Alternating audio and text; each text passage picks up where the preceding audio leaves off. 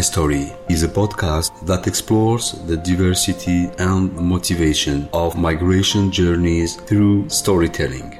This series of podcasts is about migration from and to Algeria, integration, identity, and mobility challenges from Niger to Kenya through Benin and the Democratic Republic of Congo. We met six inspiring migrants to discover together their personal journeys but also their vision of migration. These intimate interviews will be an opportunity to share life stories, rich journeys, and to highlight migration aspects that are not always well known. They share with us their motivation to leave their country, their journey, and integration upon arrival, as well as their will for the future. Sabi Touré, originally from Benin, left school at a young age to start sewing with a desire to leave the country and migrate to Europe. After a long journey, Sabi arrived in Tamanrasset in the south of Algeria and continued his path to Algiers in the north of the country, where he managed to find a job as tailor. Here is his story.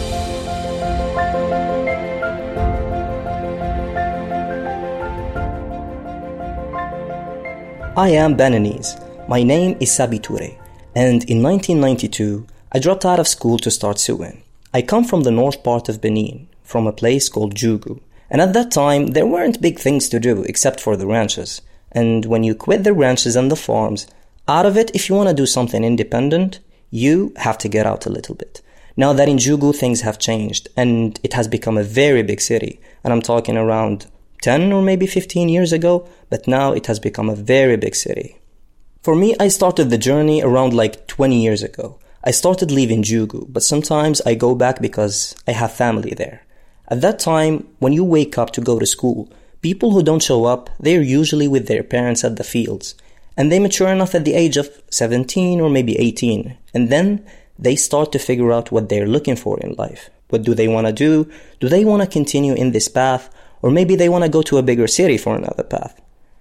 I came to my uncle in Niamey, and I started with my elder brother as a manager, and here I did the whole three years. And I remember on the 4th of April 1999, I got my diploma. I started the preparation for Algeria in 2004. I had friends from my country and they came to me to go to Algeria together. And they were two. One of them returned because the road was so difficult. And me too, to be honest, I was afraid and I had to postpone my trip.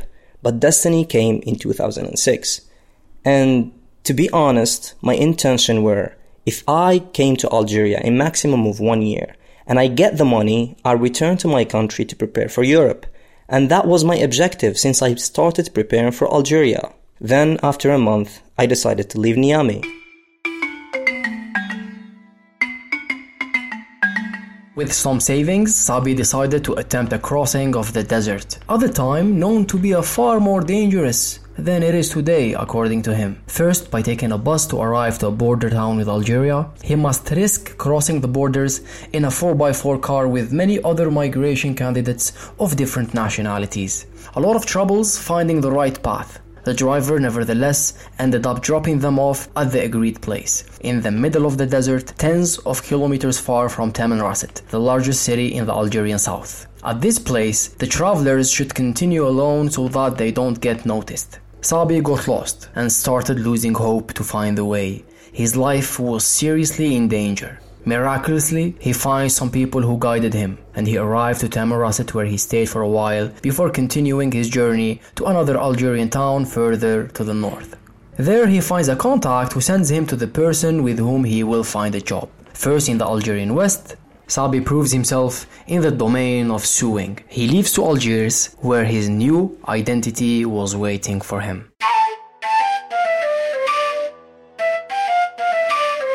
The woman who helped me with the manager, so her, we were good with each other, and we helped each other with the work, and she facilitated a lot of things. Then we decided to get married, and currently I work with my wife, who I was just talking about, and that's how the story was made. Now imagine someone who didn't have the papers. He has been there for 10 years, and now he's 50% Algerian. Can you imagine the joy? No, you can't. and I feel like I'm home, so I don't have any problem. We're all Africans, right? Together we can do a lot of things. And I really wish in the upcoming years, Algerians like me will understand that we are together. And if we're together, we can gain a lot of things. We can do a lot of things. We can learn and know a lot of things.